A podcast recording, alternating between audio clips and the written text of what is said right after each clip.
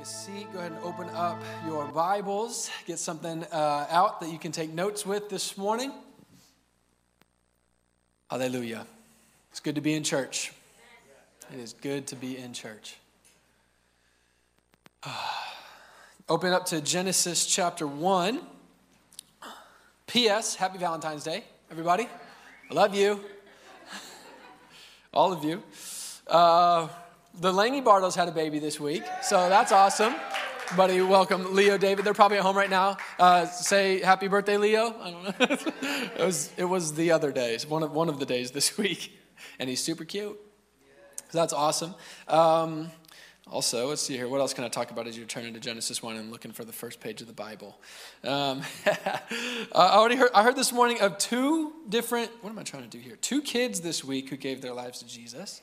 So that's awesome. So exciting. Well, one kid this morning before church gives his life to Jesus at home. So exciting. The other one I heard of was, a, I think, a three-year-old at preschool during quiet time by himself. Four. Four years old.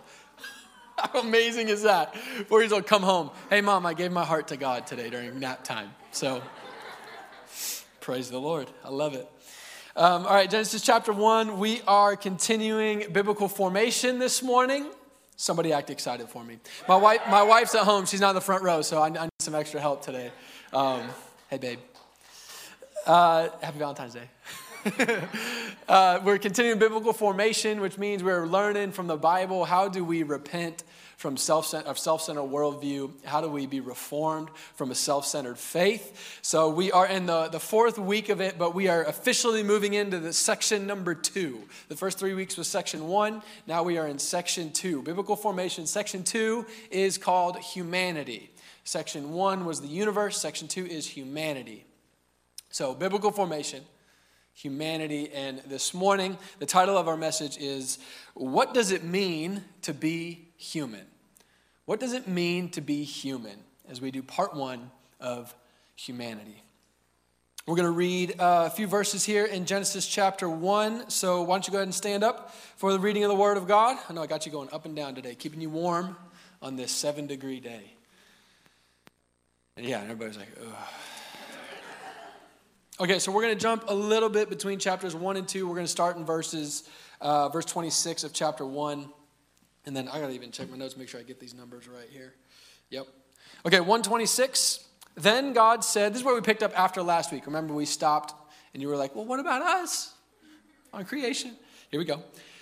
Then God said, let us make man in our image, after our likeness, and let them have dominion over the fish of the sea, and over the birds of the heavens, and over the livestock, and over all the earth, and over every creeping thing that creeps on the earth.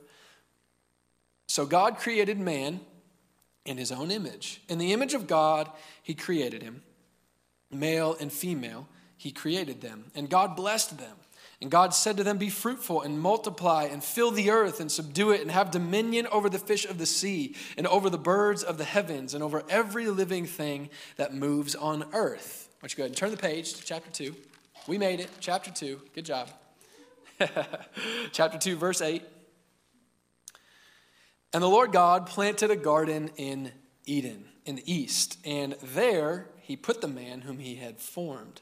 And out of the ground the Lord God made to spring up every tree that is pleasant to the sight and good for food. The tree of life was in the midst of the garden, and the tree of the knowledge of good and evil. A river flowed out of Eden to water the garden, and there it divided and became four rivers. The name of the first is the Pishon. We're going to roll with that. It is the one that flowed around the whole land of Havilah, where there is gold, and the gold of that land is good. Come on, Bible. B D, bdellium, and onyx stone are there. The name of the second river is the Gihon, Gihon, and it is the one that flowed around the whole land of Cush. And the name of the third river is the Tigris, which flows east of Assyria.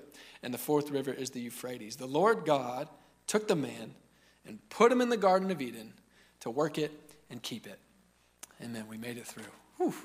Go ahead and sit down. A lot of crazy words there. I'm proud of us. We made it to chapter two. Have you ever thought of or been presented with the the the thought or, or the question. If you could ask God one question, what would it be? You ever been in that situation? I was thinking about this this week, and I asked my kids, and um, Esme didn't have much to say, but she was looking really cute. Uh, Rose spoke up first, as usual, and I said, Rosie, what would your question be? And she goes, oh.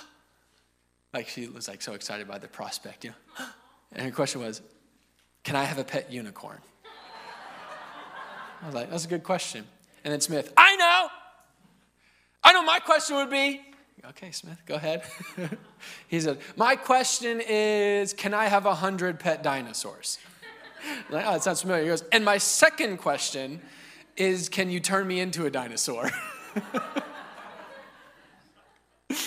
Oh, I thought that was awesome. My dad tells me a story. He likes this story. When I was like eleven or twelve, he, uh, he well, no, I asked him this question. Uh, Dad, if you could ask God one question, what would it be? And he didn't have an answer he was confident in, so he did what a good dad does and flipped it on me. He's like, hmm, good question. What would you say? And I kind of thought about it thoughtfully. He said it was thoughtful. I don't remember, but so it was thoughtful. And uh, I said, my question would, I think I would just ask God, how am I doing? How am I doing? And it's funny, I look back on that moment and I'm like, yeah, still the question. I think we all know what it's like to have questions, have, have big questions, have questions that are deep down inside of us. I think initially maybe we think about asking God this question, maybe you would ask for your dream, fantastic pet. But we all have we all have these questions deep down inside of us. We may not know, we may not always voice these questions, and we may not even always know what the questions are. But oftentimes, if we were to be able to step back and observe our lives, I think that we would notice ourselves oftentimes being driven by whatever the question is that is in there. Who am I? How am I doing? Am I loved? Am I, am I accepted? Am I good enough? Do I have enough? Will I have enough? Am I doing a good job? Am I doing what I'm supposed to be doing? Am I doing what I want to be doing? What does somebody else want from me? What does God want from me? What will satisfy me? What am I even looking for? We've all got questions deep down inside of us. And as we continue this journey of biblical formation, we are introduced here in Genesis chapter one, verse twenty-six, to some important characters in the biblical story. We are introduced to humans. We are introduced in Genesis one twenty-six to ourselves. We talked last week about the Bible, about the Bible is not a science book, it's a it's a theology book, right? And questions like the question we are dealing with today in our title, questions like this are are some are, is one of the questions that, that makes me really glad that the Bible's not just a science book. I'm really thankful that the Bible speaks to things bigger than this, because the task of defining what it means to be human is not a task that can be completed sufficiently by only using science. The question, what does it mean to be human, cannot be sufficiently answered by any one human discipline. The question, what does it mean to be human, cannot be answered sufficiently by the sum of human disciplines, cannot be answered by science or politics or philosophy or emotions or experience or history or relationships. None, none of these things in and of themselves, or even the sum of them, can answer for us the question, I know I'm a human, but what does it, what does it really mean? What does it mean to be human? This reality that nothing that we can come up with can answer this question for us is not something that we can breeze by as we dive into section two of biblical formation. As we, as we wrestle universally and individually with this question, what does it mean to be human? What does it mean to be me? We need to understand that humanity is not capable of defining for itself what it means to be human. I want to just underscore this. Humanity is unable to define for itself what it means to be human. And really, this should be outrageously obvious and like shouldn't have to be said, but, but I think it's worth saying. But the reality is, I mean, like, what creation defines itself?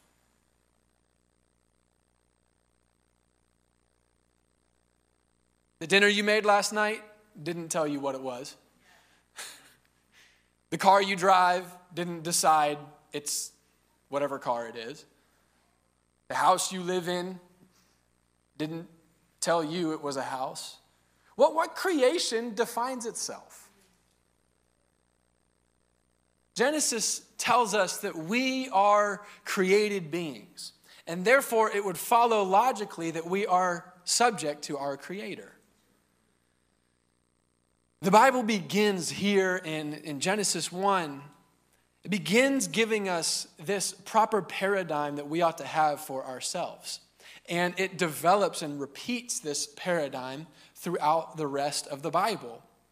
We, a few weeks ago, read Job thirty-eight, the whole chapter, and talked about how it's just one, one, of four, one, of a, one chapter of a four-chapter monologue of God making this point.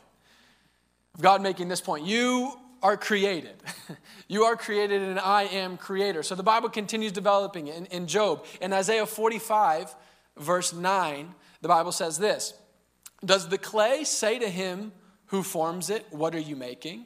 Or your work has no handles. You, you, sorry, you missed a part. Romans nine twenty. But who are you, O man, to answer back to God? Will what is molded say to its molder, why have you made me like this? God alone is self-defining. God alone is self-defining when it comes to what he is, who he is, how he works, what he chooses to communicate to us about himself, and the way through which he chooses to communicate those things. It is fully and completely up to him. He alone is self-defining because he alone is uncreated.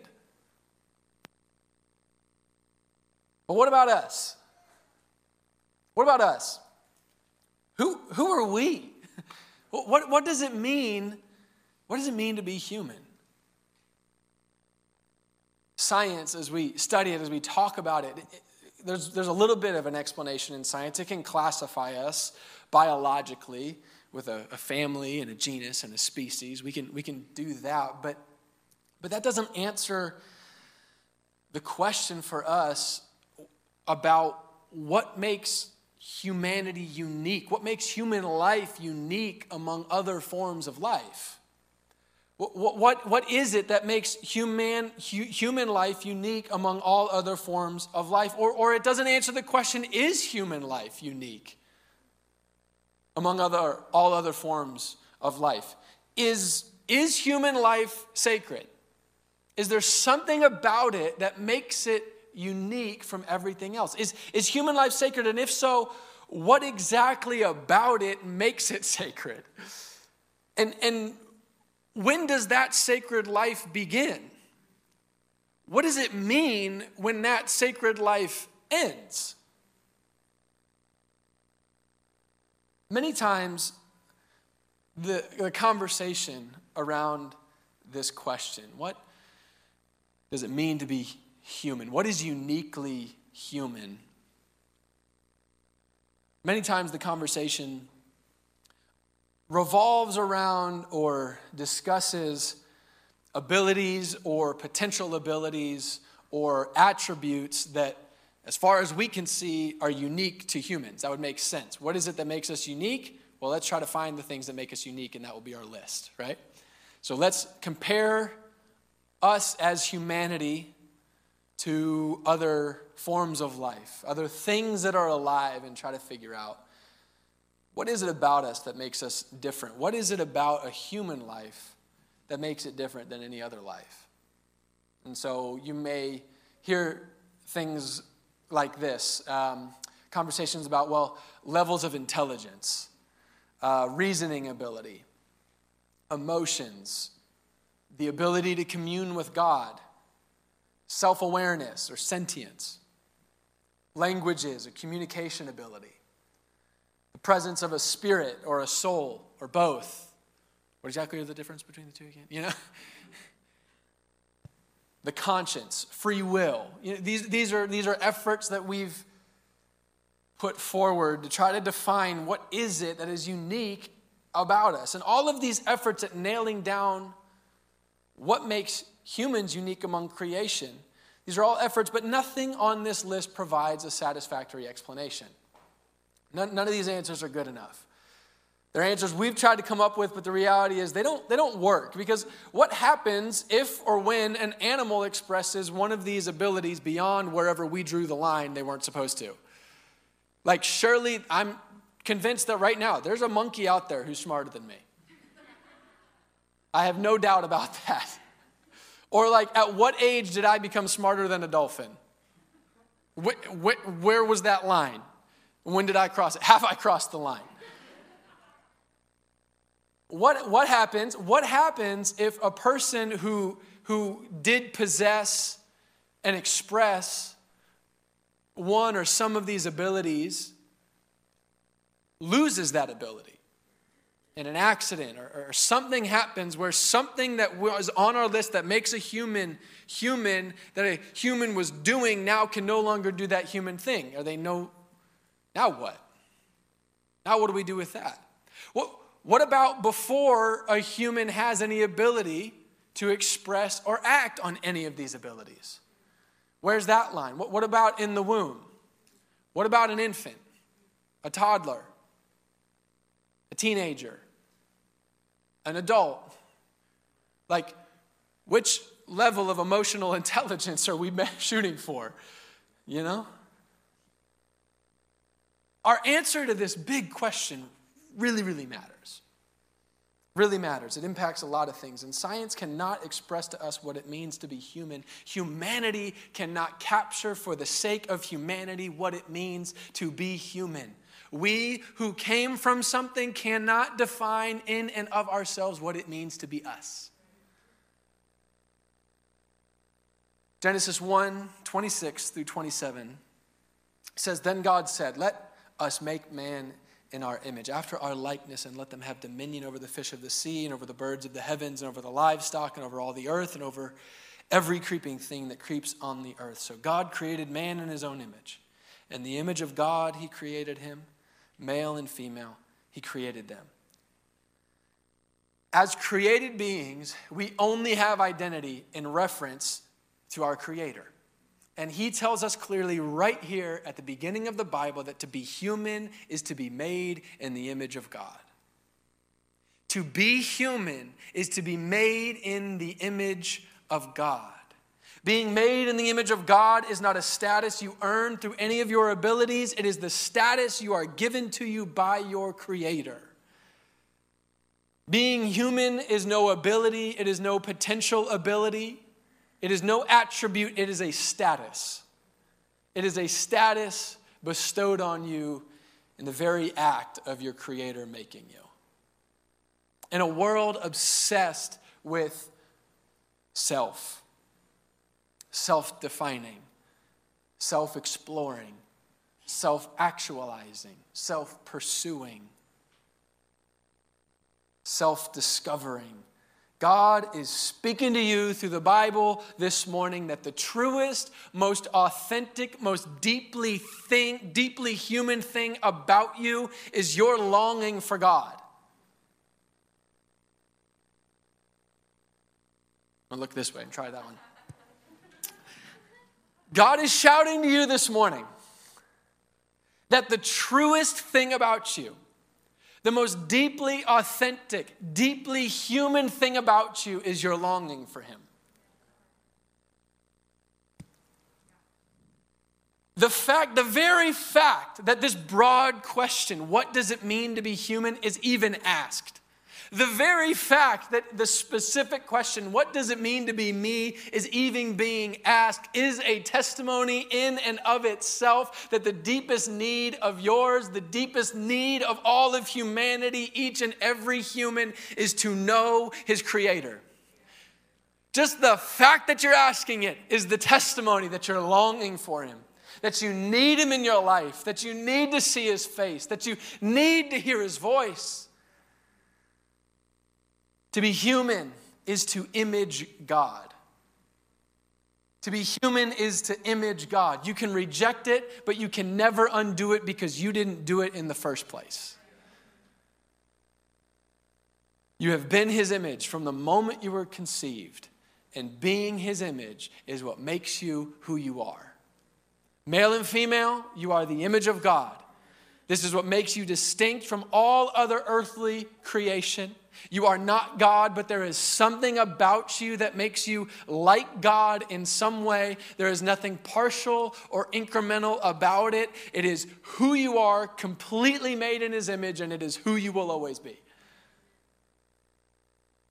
And it's why you know that you know that you know that you need him. It's why you know that you know that you want him. You will never know who you really are without first knowing him. You will never know who you really are without first knowing him. You will never know who you really are without first knowing him.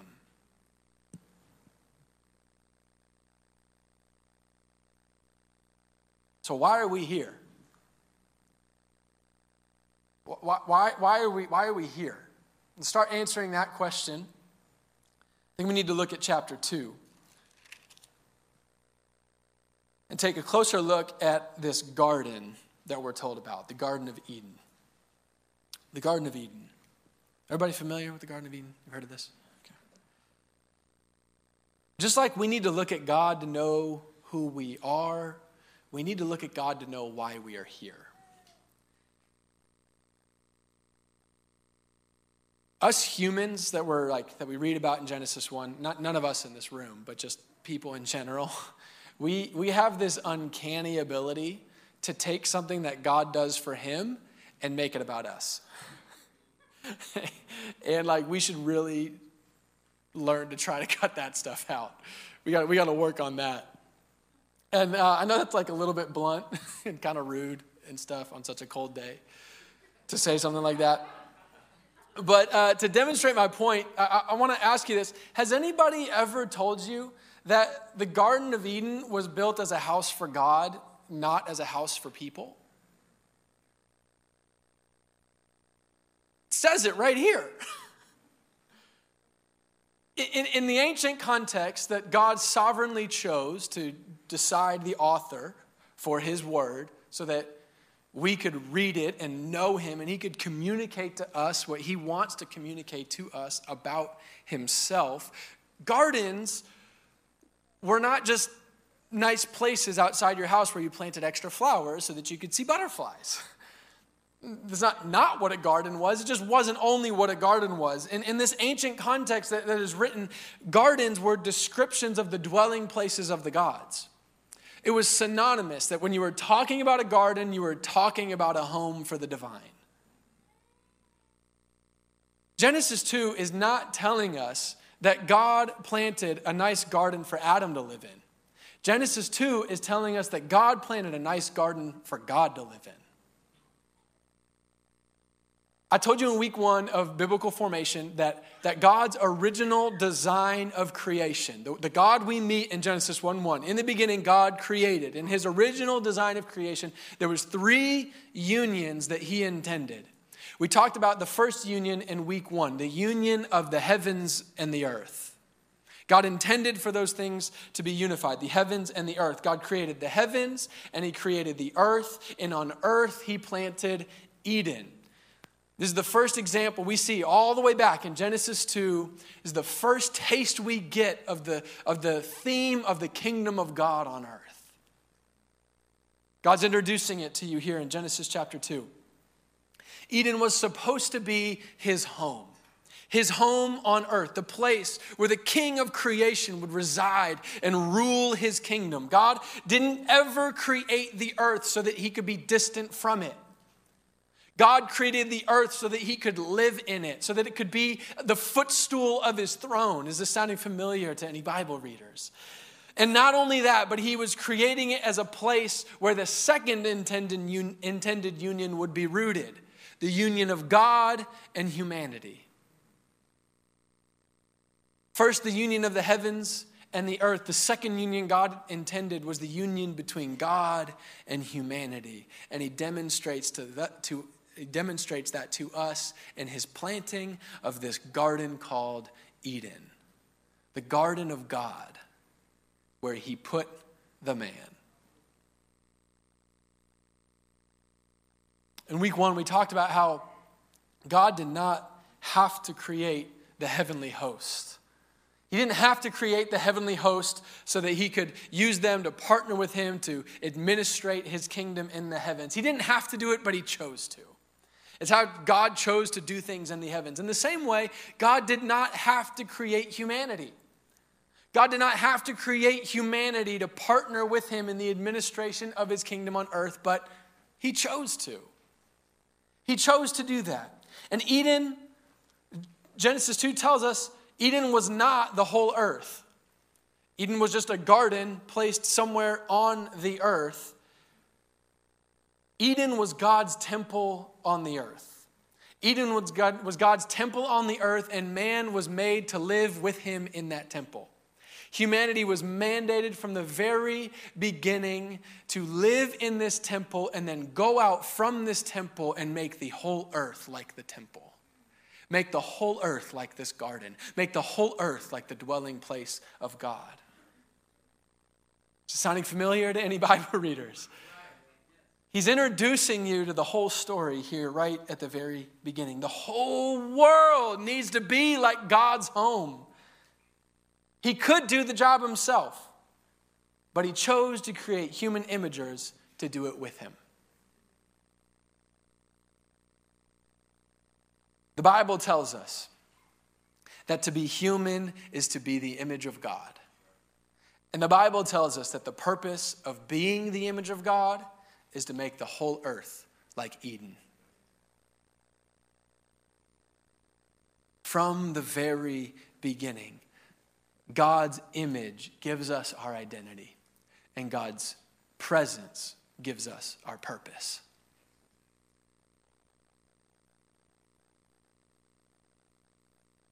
I've been trying to help us see as we read through Genesis one and now into Genesis two that these aren't just disconnected chapters at the very beginning of the Bible that tell us a few things about the beginning of everything, but it's actually the introduction to all of God and the story of God that unfolds throughout the whole Bible.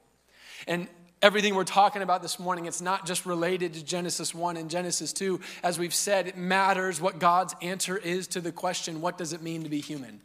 It matters what God's answer to the question is, to the, what God's answer to the question of why is humanity even here? It matters, and he introduces us to those answers here and develops them through the rest of scriptures. This idea that God created us in his image so that we could be unified with him in his presence, so that we could take his presence and spread his kingdom everywhere that we go. It starts in Eden.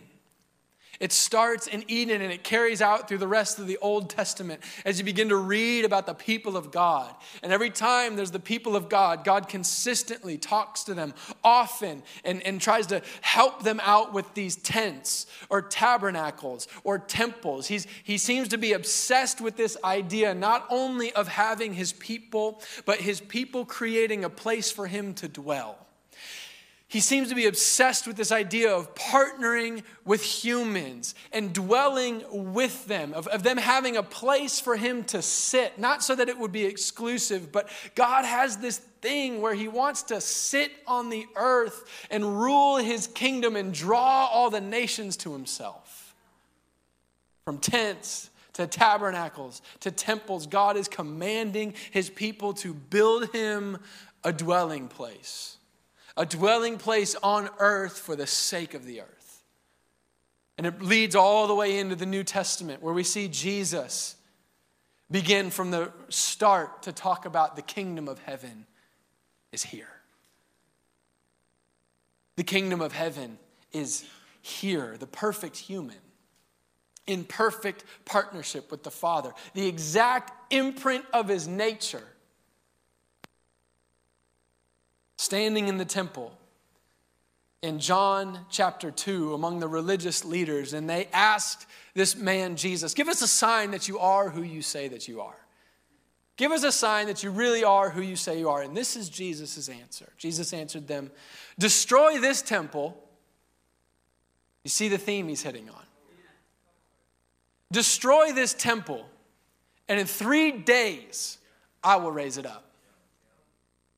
And the Jews said to him, it's taken forty-six years to build this temple, and you will raise it up in three days? But he was speaking about the temple of his body. When therefore he was raised from the dead, his disciples remembered that he had said this, and they believed the scripture and the word that Jesus had spoken.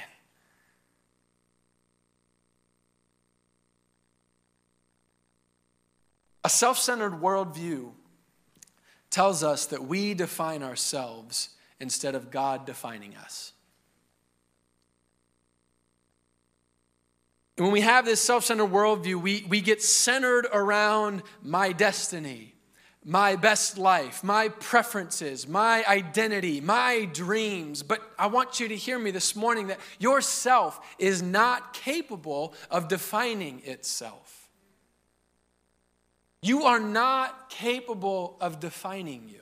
It is only when you know your Creator that you begin to learn who you are.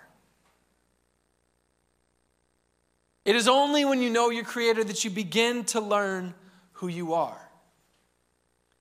And a self-centered faith tells us that God is here for us instead of us being here for God.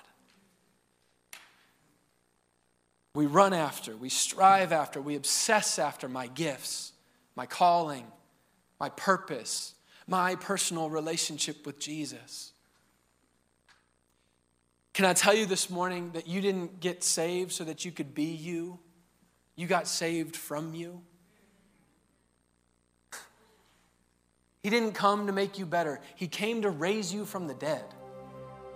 Your entire calling is to know him and love him and love others. You are gifted absolutely for the sole purpose of strengthening the body, not to pursue your dreams. God does not exist to prop up my best spiritual life. I have been given a brand new life so that I can serve him and so that I can know him. I am now a Christian before anything else, before my skin color, my gender, my sexuality, my bank account, my position at church, my followers on TikTok. I exist to be his. Do you want to know what you're gifted at? Do you really want to know? If you really want to know what you're gifted at, start asking the body of Christ. Start asking other people in the body of Christ, what is it about me that helps you be a stronger you? That, that's why I exist. I am here to make you better. What is it about me that makes you better?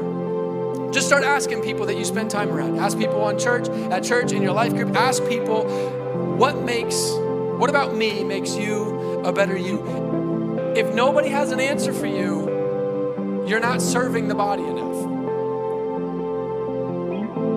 So, all you need to do is for the next year, I'm, this, I'm being so practical. Some of you are thinking like, oh, it's hypothetical. No, I'm serious. If you really want to know what you're gifted at, for the next calendar year, between now and next Valentine's Day, super prioritize in your life, just getting around and serving the body of Christ in whatever way is needed right in front of you. And starting next Valentine's Day, start asking the people that you spent the last year around, what is it about me that helps you be better?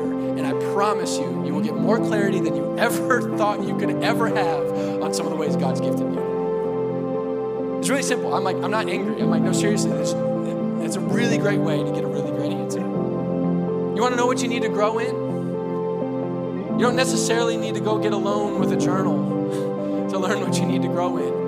A lot of times the way we need to know what we need to grow in, we do need to ask God this question. One of the best ways to ask God this question is to ask his body. Ask his people, ask his body that you're a part of. If you want to find out quickly and clearly and lovingly what you need to grow in, start asking the people around you with humility and with honesty. Hey, what do you think I need to grow in? Invite it. What do you think I need to grow in? If nobody has an answer for you, I might need to go back and double check that everybody feels safe enough being honest with you. Or you haven't just been around enough.